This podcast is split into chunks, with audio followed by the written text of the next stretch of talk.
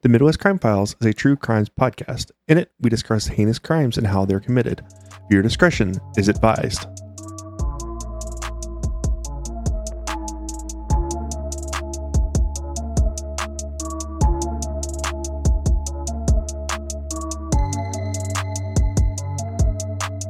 Welcome to this crime. Welcome to the Midwest Crime Files. I'm your host, Gina, And I'm Chris. and we're here to tell you the stories of small towns and the heinous crimes that changed them forever. Chris keeps trying to steal my lines, guys. Yeah. Yeah, and I continue to keep sucking at it too. So, today's story is one in which I have been in contact with the victim's family. And this story was written and um, collaborated with a member of the victim's family. So, I want wanted to start off um, with that and let you guys know that um, you know this family wants the story to be told from a truth perspective and you'll understand why as we get into it um, because there's a lot of allegations that went flying and victim blaming and things like that so um, when i first learned about this story it was on a television program and i was pretty upset actually because i thought it was pretty obvious that the victim blaming was sort of ridiculous um, but apparently a lot of people bought it and so that's what kind of inspired me to write this story. So then when I reached out to the family, they had the same feelings about the television episode that it was very much victim blaming and really wasn't the whole story. So Well, and that's something that we've seen in a lot of our stories where, you know, you get one side from the family or from the news media and all these, you know, true crime shows that just they you know, they want a good story, you know, and they they don't care what the hell it says, you know, but when you get down to the meat and potatoes of it, it's like, wow, that's not exactly how that shit happened anyway. right. So why the hell like so you're just broadcasting bullshit. Right. So, you know, that is what inspired me to cover this story because I wanted to do the research and find out if there were any truth to these like accusations that were made and I could not find a shred of evidence to support them. I think it was just somebody that wanted to mitigate responsibility for a murder. And so, without further ado, this is the story of a wife's betrayal, the James Nibbe story. On August 31st, 2010, Jennifer Nibbe made a 911 call to report that an intruder was in her home. She told authorities that the intruder cut her with a knife and shot her husband. James Mervyn Nibbe, who was just 26 years old, was dead. Jennifer and her teenage son appeared shaken and disturbed. Jennifer told authorities the intruder had a stocking over his head, so she couldn't really provide much of a description. Police were suspicious from the start. This didn't add up. So, I'm going to be the first to tell you anytime someone says it's an intruder that kills one person and Spares another one. yeah, like doesn't No, and that's instead of like, okay, so you did it and you're just making a cover story. I mean, I'm not going to say that that's always 100% of the time the case, but I think it would be suspicious for anybody to, you know, to believe that an intruder would come in and kill one person and leave another person with extremely minor injuries. Right. James Nibbe, who was known as Jim to his family, was born on October 30th, 1983. He was a 2002 graduate of Lake Crystal Welcome Memorial High School. He grew up with his parents and siblings in Vernon Center, Minnesota. He was a member of the FFA, Ducks Unlimited, Lake Crystal chapter, Garden City Rod and Gun Club, and the Minnesota Pheasants Incorporated Blue Earth County chapter. He loved to fish, hunt, and enjoy everything outdoors. Sounds like my kind of people. There's a picture of him on our blog post too, and he's decked out in his hunting gear. It looks like he has a turkey. Um, you know, and that just that's who he was. You know, your your kind of country rural hunting um good old boy. for lack of better words. Yeah. Jennifer Gilman also grew up in rural Minnesota. She was six years older than Jim. She was born in 1977. She had been pretty unpopular when she was in high school, and then she became pregnant at age 16. Jennifer was determined to be a successful mother. She gave birth to her son and set out to be the best mom that she could. She was dedicated to providing him a future, and so she pursued a degree in nursing. Now, you guys know that I'm a nurse, so I always, you know, find it admir- admirable when, you know, people go to nursing school after they have children because nursing school is one of the hardest programs. Yeah, it's one of the hardest programs to get through, and then to be a mother on top of that, Right. like that's ridiculously time consuming. Right. So I mean, props to her. That's that's pretty awesome. Um, she eventually was able to purchase a home and land in rural Blue Earth County, Minnesota. So she really, I mean, did pretty well for herself. That's what it sounds like. Her dedication to her son and her career, though, didn't leave her a whole lot of time for dating. But in 2007, she met 24 year old Jim Nibbe. He was helping a friend who was having a medical crisis, and Jennifer was one of the responding emergency personnel. The two started to date and found they both enjoyed hunting and spending time with each other. Before long, Jim was in love and decided to propose to Jennifer. Before he proposed, though, he asked for her son's permission. That's amazing. Yes. And her son granted that permission. Jennifer said yes, and the two were married in May of 2008. That's so sweet. It really is. Like, I think that shows you what kind of person he was, you know, that he knew that marrying her was marrying her child, and he wanted Yeah. to make sure that, you know, that it was going to be a cohesive union. Yeah. Jennifer was still working as a nurse, often working two different jobs just to make ends meet. Jim was an apprentice electrician, and so he didn't earn a whole lot of money, especially compared to his wife. She was definitely the breadwinner of the family.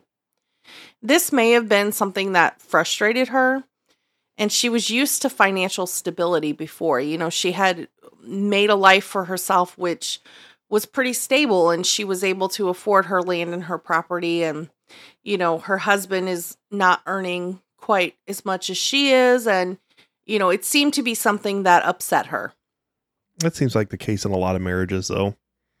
money Money is all. it's the- always a problem Yep. jennifer's family said that she publicly would announce her frustration with being the breadwinner and other things in her marriage that apparently frustrated her as well. Um, one of the things that they said in a couple of the resources that I looked at, and I don't even know how much truth there is to that, but um, you know, basically that her husband wanted to have intimacy more than she did. I mean, he's a 26 year old man. I would expect that. Yeah.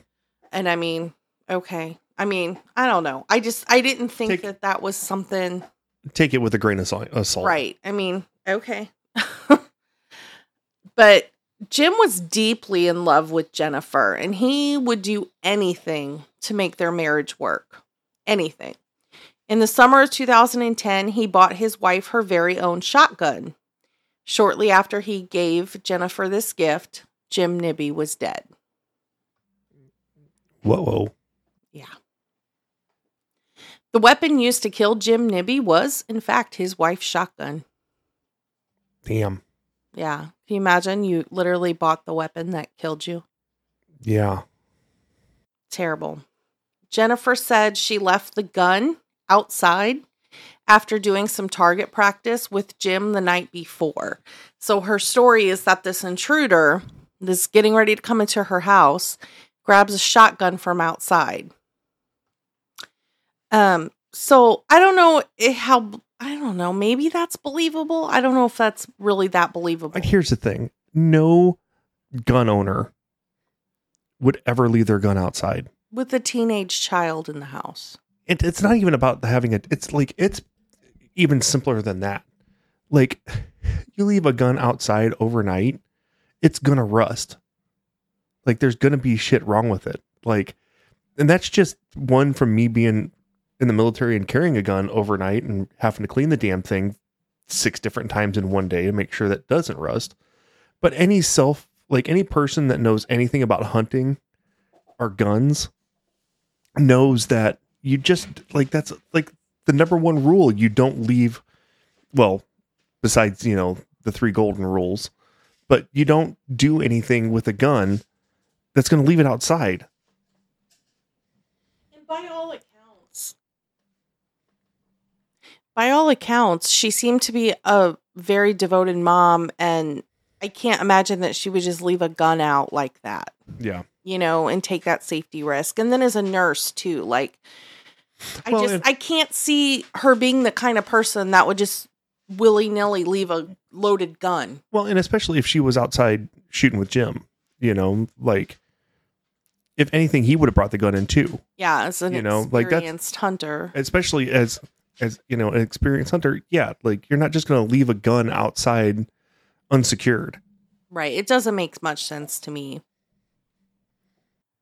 In the house, police found very little evidence of a struggle despite Jennifer's claims that she fought off an intruder.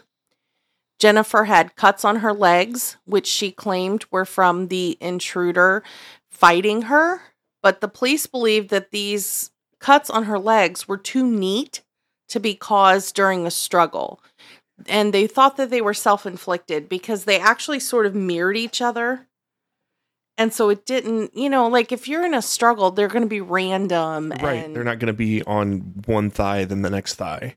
right i mean they were like too perfect to be self or anything but self-inflicted police also noted that it was rainy and muddy outside the day that jim died However, there were no tracks found in the house. So if somebody came in from outside, there should have been some indication of moisture or But- mud or but- something. But what you're forgetting is this is the courteous killer. He their, wiped his feet. he, he wipes his feet. He takes his shoes off, places them neatly next to the door, make sure there's no mud on him. Go washes his hands, and Right, well, I, we're assuming it's a he because the person had a ski mask on. right. It just doesn't make sense, No, nothing adds up. you know? This doesn't. No, this is okay. Continue. Family and friends of Jim and Jennifer Nibbe told authorities that Jim and Jennifer had grown apart and were having marital problems. Jennifer and Jim had financial issues, including a second mortgage on their home for which they were behind in payments. So, significant financial issues if you've got two mortgages that you're falling behind on. Yeah. Um, apparently, there was also some pretty severe credit card debt. Now, we've been doing this long enough that you know that the spouse or significant other is always going to be the first person looked at, but particularly when there's financial issues and marital issues. That's just not looking very good for Jennifer. I mean, and like financial issues is seems like is the number one motivator in any crime like this. You know, especially when you have a second mortgage and credit like, and it, I don't know how much debt there was, but the only thing that comes to my mind is the Family Guy Peter Griffin song. I am thirty thousand dollars in credit card debt. So, Jennifer's cousin then revealed something interesting.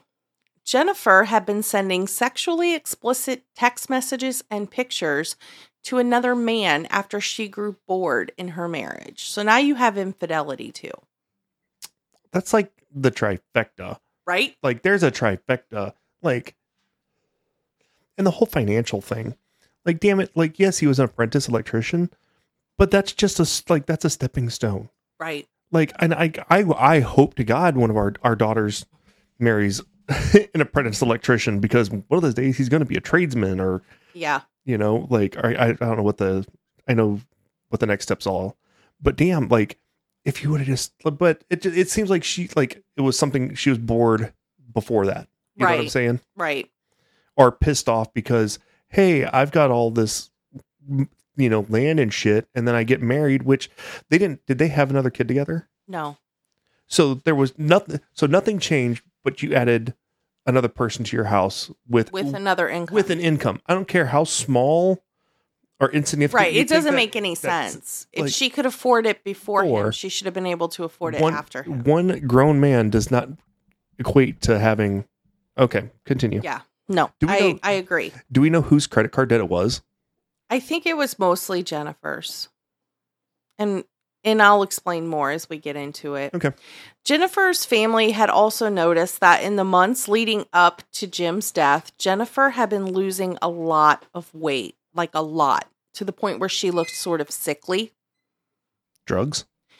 The pretty blonde was already thin, but now she looked almost anorexic. It wasn't long before police discovered another of Jennifer Nibbe's dirty little secrets. As a licensed nurse, she was abusing prescription pills that she was stealing from her patients. She was also obtaining tramadol through the mail. She was stealing prescription pads from her job to forge prescriptions for various opiates. So I don't know what's greater than having a trifecta, a quadrecta. right? I don't know.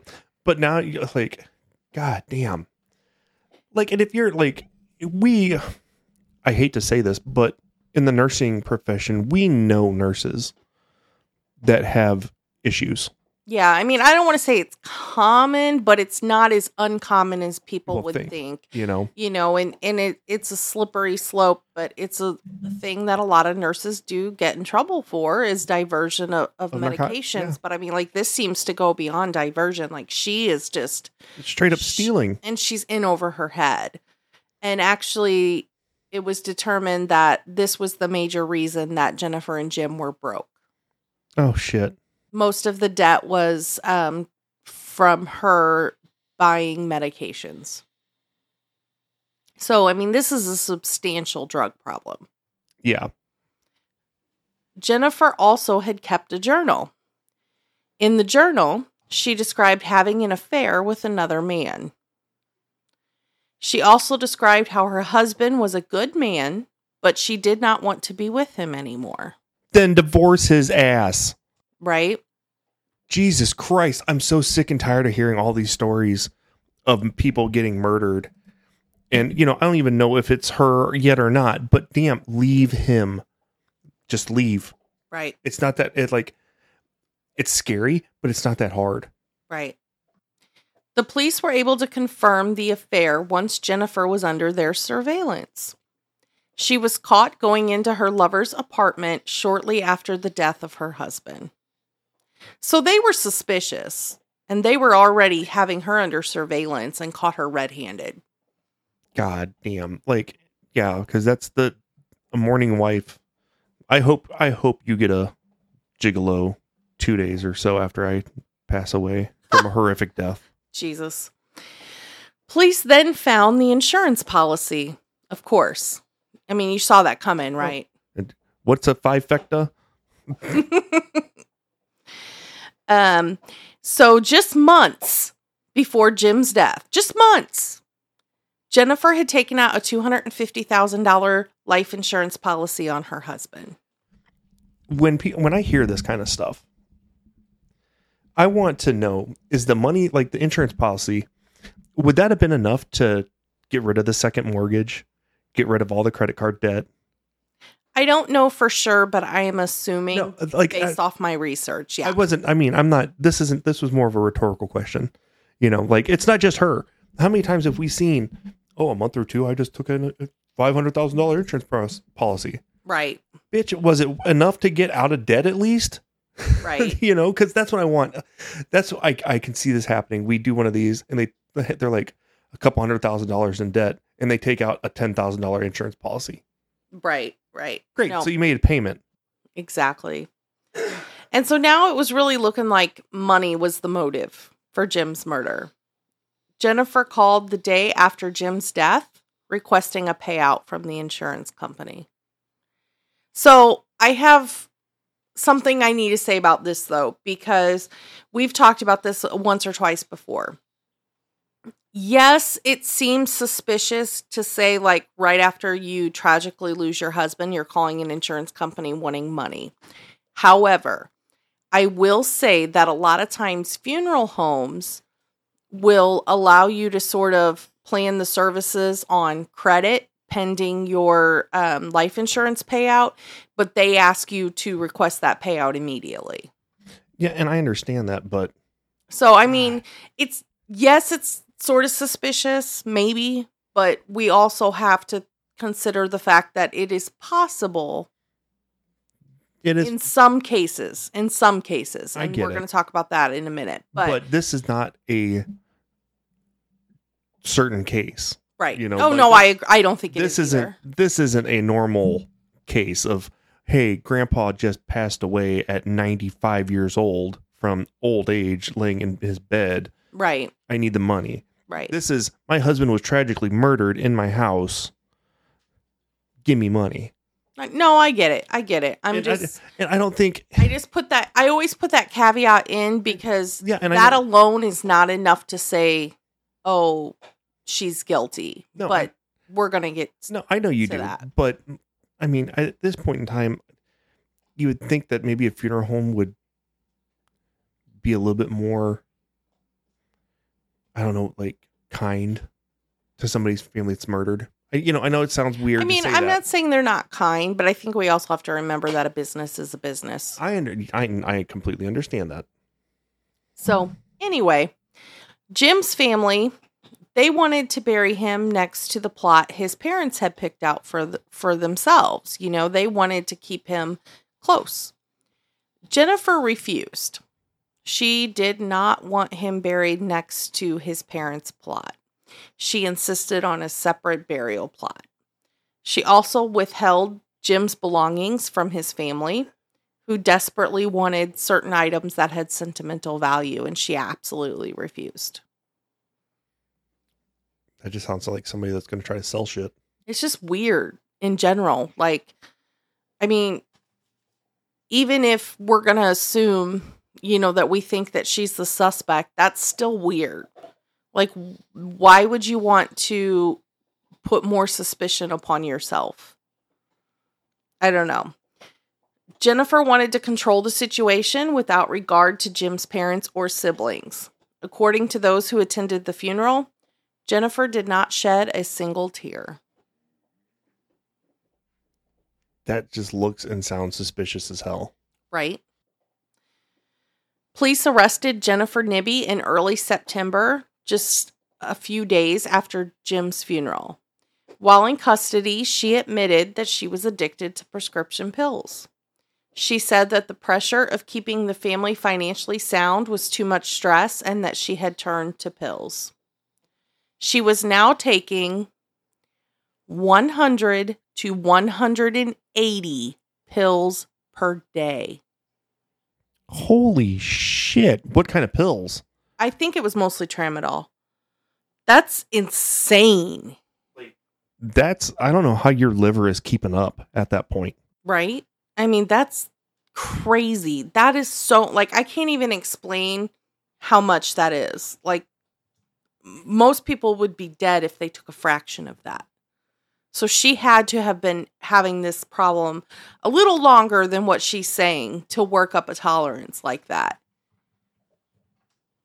You know, because you're not going to be tolerant. She was married to Jim for like two years. You're not going to be tolerant in two years. No, not to I Not mean, to that extent. What's the minimum dose of a tramadol? Twenty five milligrams, I think so. and like what? Like max doses?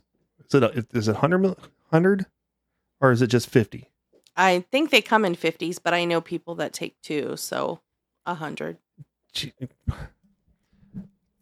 Fuck. So at minimum, Jesus Christ, that's a lot of Yeah. I mean, five hundred milligrams it's- of tramadol it's to uh, five thousand. ginormous. And so she had to, in my opinion, have this problem probably before she even met him Right. Because she had to have had this problem a long freaking time. Yeah. And that wasn't all that Jennifer admitted to. She told authorities that, in fact, there had been no intruder. Surprise, surprise, right? dun dun dun. Wah, wah. I mean, we we all saw that coming. Yeah, I mean, I need to get a sound effect just for the the sad part or the ones that we know are happening. Right. She admitted to shooting her husband in the head that morning as he lay in their bed sleeping. Get a divorce. It's just, it's sick. It's just disgusting. She admitted to self inflicting the cuts to her legs as well. So, I mean, there's your premeditation. Yeah. I mean, because she took steps to cover up the crime. Yep. She admitted to staging the crime scene to look like an intruder had been in the home. She told police that Jim was a good man. Jennifer was then charged with murder and faced life in prison without parole. So even in her confession, she's saying that he was a good man and he didn't deserve this. You're just a ruddy bitch. Oh, it gets so much worse. So much worse. Let me guess. She's going to recant and say that no, there was, in fact, an intruder and play the whole victim game. Actually, no, she's more disgusting than that. Oh, really? Yes. Jennifer made some statements about hearing voices when she committed the crime. After securing a defense attorney, a psychiatric evaluation was requested. Her defense claimed that due to her prescription drug abuse, Jennifer Nibbe had no memory of the night Jim died, although she just gave a full confession that matched the evidence. The defense claimed Jennifer was not liable for the crime, but she was found competent to stand trial. Mental health experts said that she was competent at the time of the crime as well. And so, with that psychiatric evaluation, she was indicted on first degree murder charges. According to the defense's own therapist, Jennifer Nibbe was suffering from post traumatic stress disorder. This is where I'm going to tell you that it gets disgusting.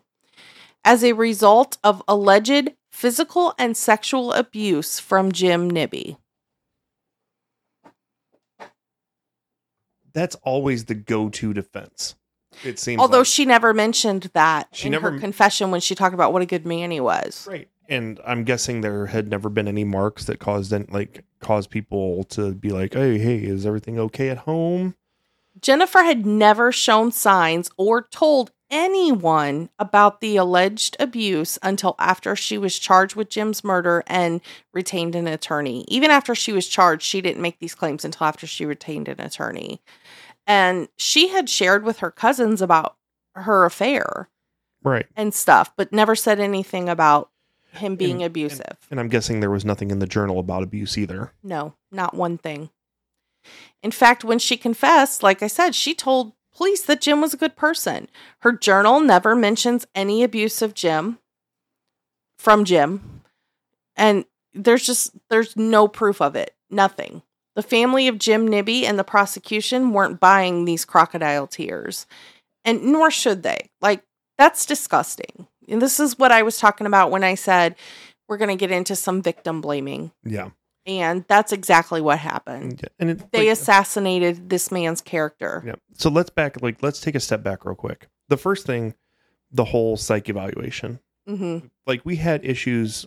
What was it? The last week's episode we were talking about, or was that the Patreon episode about the? The kid, Yeah. that was last week's. So once again, that was a man that should have been held incompetent. and this is another like this is one where I think they got it right. Like like it's just hit or miss with the whole claiming, you know, mental competency with as a defense. Yeah. You know, and I think everybody does it like just to try to see if if maybe they could get some leniency.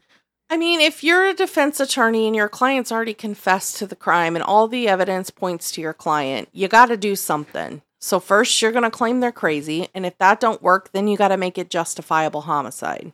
And that's what this attorney did. I mean, like I'm not going to like downplay them cuz that's their job. But it's disgusting. Yeah, and so now let's it's just disgusting what they did. let's get to the present point. Was the whole sexual and physical abuse I wonder if that was just a ploy by the defense attorney. Oh, I'm sure it was. Like, oh, well, they didn't say you were crazy, so now we have to come up with a different defense. So we're going to say it's self defense, battered woman syndrome. You know, like that is one thing I will say, you know, that I think women truly that are abused in a domestic relationship, it's not always taken into proper consideration, but we're almost to the point now where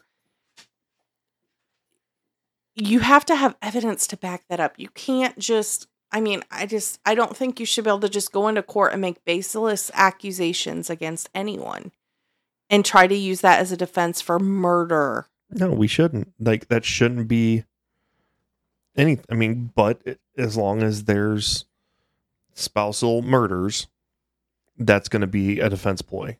And I hate to say it, it sucks, but that's just like that's just the way it is. Right. And I mean, I know that sometimes that happens and that it's justified Yeah. because of of ongoing abuse, but I just don't believe But that that was the situation in this case. But it's cases like this that make it so much harder for the real cases Right. to be seen and heard with a real voice. Right, You because know- you have people like this that make up bullshit that cannot be supported by any of the evidence. The defense pe- felt, though, that part of Jim Nibbe's autopsy did support their claims of abuse because a screening test on the postmortem showed that Jim Nibbe was HIV positive. And so this is really what upsets the family because on the television show, they basically sort of toted that as like proof that he wasn't who they thought he was. However, the medical examiner said that the test is not conclusive. It often gives false positives and it's not it wasn't made for, as a diagnostic test. It was made for like routine screening so that before they do the autopsy, they know if, you know, this patient's potentially infectious and they could take precautions. So, it's not a definitive diagnostic test. This doesn't diagnose him with HIV. It's just a screening. And he said there in the medical examiner himself said there's often false positives. I can't say that this this person has HIV. And guess what? The man's dead, so you couldn't get a real. So you you really don't know. Right, exactly. And what the family said in prosecution as well is that Jim had actually been tested for HIV just two months prior when his wife took out this insurance policy on him. He had to get tested. And so he tested negative for HIV two months before his death. And that was a full diagnostic test, not just the screening test for the postmortem.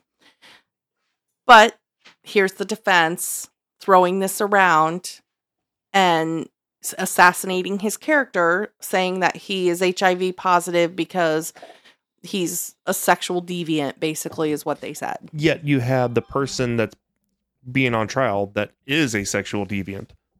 Right. That- and that if, is- he, if he raped her, as she says, which I don't believe for a second, wouldn't she be at risk of HIV? Wouldn't there be a pretty good chance that she would be HIV positive if he was? I mean, I know it's don't- not 100%, but I don't know. I don't know all the epidemiology for HIV and like the percentage of spread for sexual encounter or anything like that. So I'm But- not. I'm not going to say anything. But yeah, No, I'm not either. But like, if if he was supposedly HIV positive and he wasn't in June, that would mean that he's recently infected and not under treatment, and he supposedly raping her on a regular basis. I I don't buy that. Don't buy it at all. Nope. According to Medscape, false positive results to the rapid HIV screening test can result from human error, Epstein Barr virus infection, even pregnancy, receipt of immune globulin therapy, hyperbilirubinemia, hyperbilirubinemia, use them big big adult words. Jesus, autoimmune disorders, and a false HIV can even occur if you've had a recent flu vaccine. So this is not diagnostic. No, not at all. and the hyperbilirubinemia It that's elevated liver enzymes for those of you who don't speak nurse. So if he was a little bit big, Which he wasn't, but I mean, I don't know, maybe he drank a little bit or something. I don't know. But I mean, maybe he got a flu vaccine. It was August. They start doing flu vaccines in August. You know, or maybe it was just a false positive. I know, but what we're saying is there's a, hundreds of different reasons why this thing can give a false positive. Right. and it's not a definitive test. Yet this show and the defense, that's their ramrod. That Right. they're like he was a deviant and he abused her and he got AIDS and go fuck yourself and this is what it is and that's what's going to be. When in honesty, no, that's not what it is. Right. It's a simple test to freaking like just so uh, like you said, it's just so the coroner can take proper precautions when they do the autopsy. Exactly. That's all it's for. It's not considered sufficient evidence to diagnose an HIV infection. The Nibbe family, this was just like another slap in the face to them that Jennifer was just attempting to drag Jim's name through the mud. And in the meantime, while she's awaiting trial, Jennifer's family is still trying diligently to collect the life insurance on her behalf. Oh, go fuck yourself. Right? go fuck yourself. As soon as that pol- as soon as she got charged, that policy should have been put in a little thing that said nope. Well, and I I think mean, it was. Her family was just trying over and over and over to get it released. Well, and that's like and that's the sh- fucking I hate money. I hate money so bad because that it, it when people say money is the root of all evil, it fucking is. And it's not having money, it's the lack of. So if you need it and you're trying to get it, they're going to do whatever the fuck they can to get it. And that's like and that pisses me off so much. Like son of a bitch. hmm like you have this man's family still mourning. And you have a trial that just like they're just starting it. Right, but i still want that money. Right. go fuck yourself. How about you sell, if you need the money that bad go sell off all the land that she freak oh, wait i'm sorry you got two mortgages taken out. So you it's probably getting foreclosed upon. Right. Well, and not only that, but with Jen not only that, but with Jennifer in jail awaiting prosecution, her family now had control of Jim's belongings and once again was continuing to withhold them from his family at Jennifer's request. go fuck yourself Right? I mean, how evil can you be? The man's dead. yeah like even if he was this horrible person, who, which I don't believe, but which even you if said he that was, he wasn't you she said that he wasn't I know, but even if he was, okay, why would you want all his shit then? Let his family have it. right You know, you do, he's horrible, right? You don't. Why would you want reminders? Like, why are you punishing his family? And that's exactly what they were doing.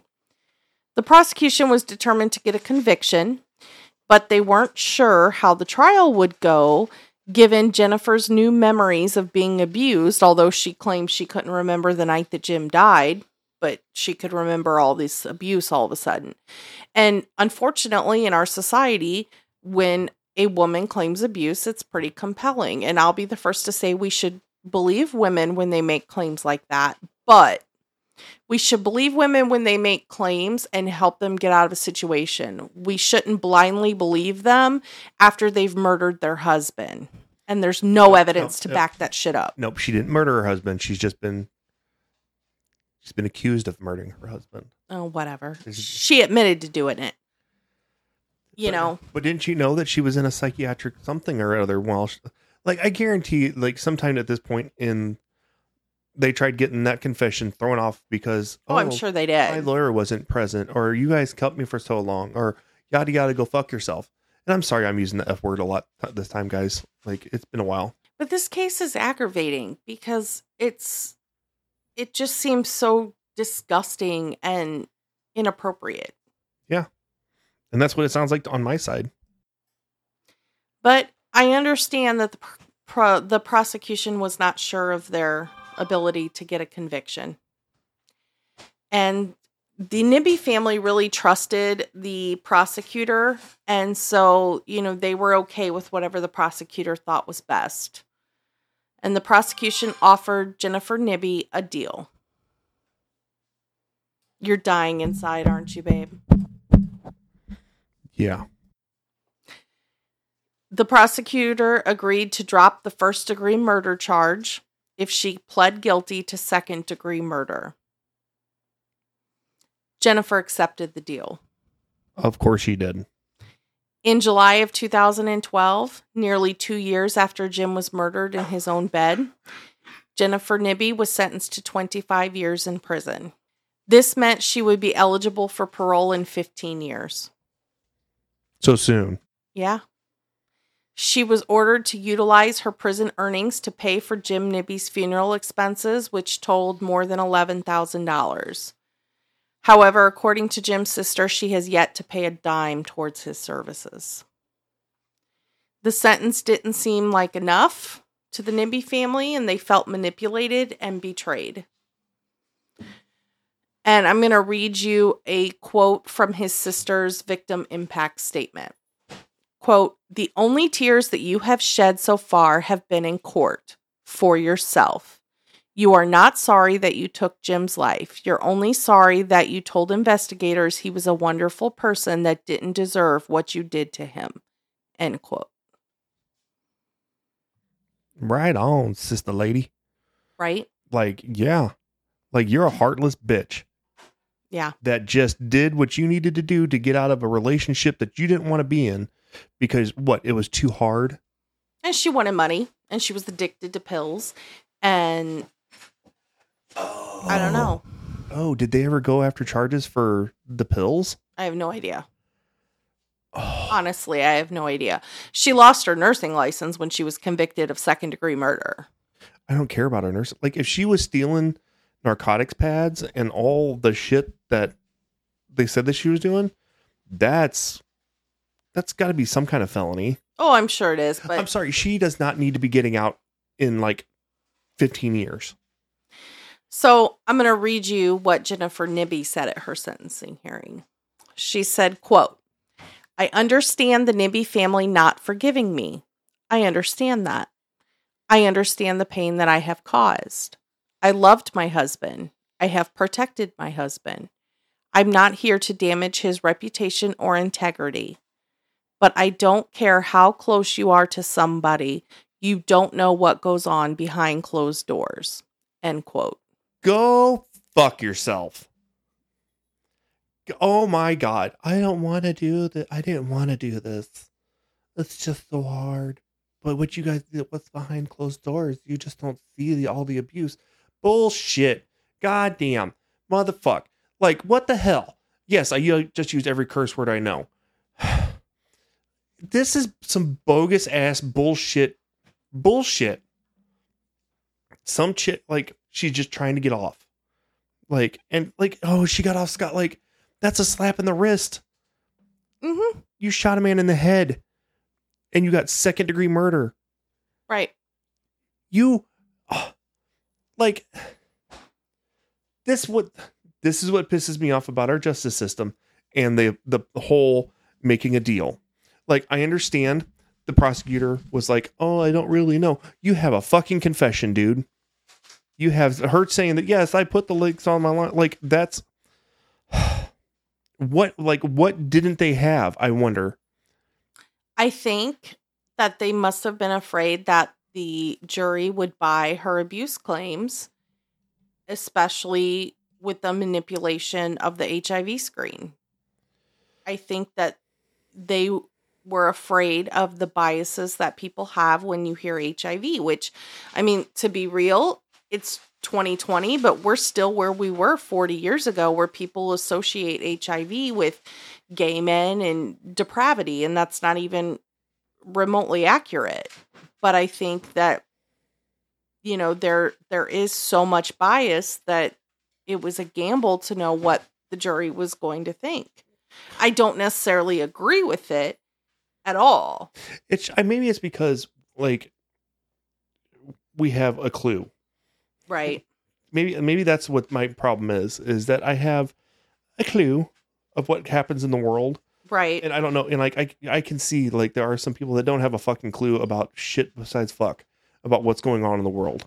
Right. But damn, like you had the gun, you had the evidence, you had the confession, you had everything and the only thing you're basing your like that that you're worried about is because of an HIV screen that isn't even 100% accurate and not a diagnostic tool. Well, and I think the prosecution understood that. I think they just weren't sure if the jury would. No, and that's what I because you have so much bias in this world. And for a minute, let's just pretend that he was HIV positive. That doesn't mean anything. no, She's a known drug abuser who's cheating on her husband. right. Who's to say she didn't give it to him? Like, that doesn't prove anything about him, even if he was HIV positive. That doesn't prove Anything. anything. It doesn't prove that he, or, you know, it doesn't prove that he abused her or anything else. But we live in a world where, unfortunately, people's opinions are based off ignorance, and you you have to kind of predict what 12 random people are going to think. Right. So I don't know. I I don't like it. I think she got away with murder She got- basically. She got away scot free. Like let's just call it what it is. Like you got a what a 25 year sentence yeah. eligible for parole in 15. So that's what 2027 is when she'll be eligible for parole. Uh we'll get there. Uh, the Nibbe family has developed a memorial scholarship in Jim's name entitled the James Nibbe Outstanding Character Award Scholarship, which is provided to a student at Lake Crystal Wellcome Memorial High School every year. They have fought to have legislation passed called Jim's Law that protects families of victims of homicide when they are killed by the spouse. Basically, what this law does is it ensures that the family of the victim has the right to the victim's property, something the Nibbe family says Jennifer instructed her family to keep from them. So now there is a law that will help future victims' families. Well, A, a very small silver lining. Right. Um, according to Jim's sister, they just recently this year received the guest book from Jim's funeral from her- Jennifer's family. She kept the fucking guest book. She kept everything. They're still want there's still things that they're wanting that they'll probably never get. Jim's father passed away in September 2011, just a year after he lost his son and before the case went to trial. He never received the property of Jim's that he had wanted, nor did he get to see justice be served. As a healthcare professional, I can attest that grief can have disastrous consequences on a person's physical health. I've Mm, seen it. yeah. And the Nibbe family truly believes that Jim died of a broke Jim's father died of a broken heart following Jim's death. That's so shitty. Yep. The Nibbe family asked the cemetery board to allow Jim's parents to change their plot so that they could be laid to rest near their son. Jim's father was buried next to Jim. That's a small. Like, I'm glad that happened. It's bullshit though that they had to go before the cemetery board because Jennifer wouldn't allow Jim to be buried next to his parents. So his parents had to change their burial plots to get like it's just disgusting to me. Like it it, just seems like she was hell bent on making things as hard for that family as she possibly could. It sounds like she still is. It goes beyond just murdering him, you know? It's just ugh, it's gross. Jennifer Nibbe was not an abused wife suffering from psychological distress. She was a woman who was frustrated in her marriage and had dug herself into a hole that she could not get out of with addiction. Jennifer had been having an affair, sending explicit text messages and nude photos to another man. She had always been seen as a successful person, and she didn't want to risk damaging that reputation or her career.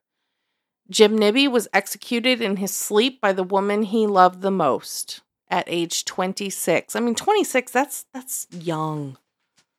Yeah, it is. He didn't get a chance to do anything. He never had a chance to become a father. He never had a chance to build his career. He never even had a chance to enjoy his adult life. And everybody that knew him said that not only was he a great husband to her, but he was a great stepfather to her son. Jennifer stole Jim's life and future and inflicted unimaginable pain on those who loved him. Jennifer is eligible to be paroled in August of 2027. That's five years from now. Yep. At that time, she'll be 50 years old. She has yet to express a single ounce of remorse for her actions and still claims that they're justified. They're not. No. Like it's it's insane. So that's what she looks like now. Okay. and I'll show you some pictures. Um, that is Jennifer and Jim together. Okay.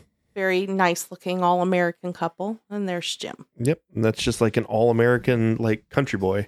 Yep. That's what it looked like.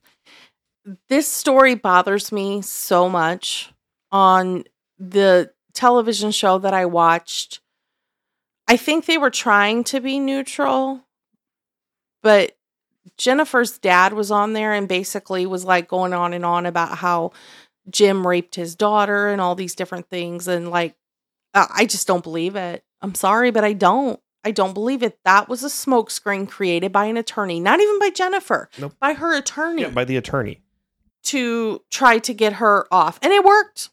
I mean, she didn't get acquitted, but she got a much less sentence than what she deserved. She's still going to be able to have a life. She needed to be in prison for the rest of her life without a possibility of parole. But her defense attorney, and I mean, whatever, he guess he was just doing his job, but I mean, I guess we can say Fuck. kudos to the defense attorney for shame on her though for allowing that kind of shit to happen. Exactly. You know, not only did you murder this man, but then you allowed his reputation and his memory to be tainted by these freaking lies. Like, you could have been a person of integrity and care about more than just saving yourself. After you knew you had done it too. Right. After you, like, after you could had confessed, yes, I did this. He was a good person. He didn't deserve it. If you would have just been like, what do I get? Gianni, tell me what my sentence is. That's what it, that's what it should have been. Yep.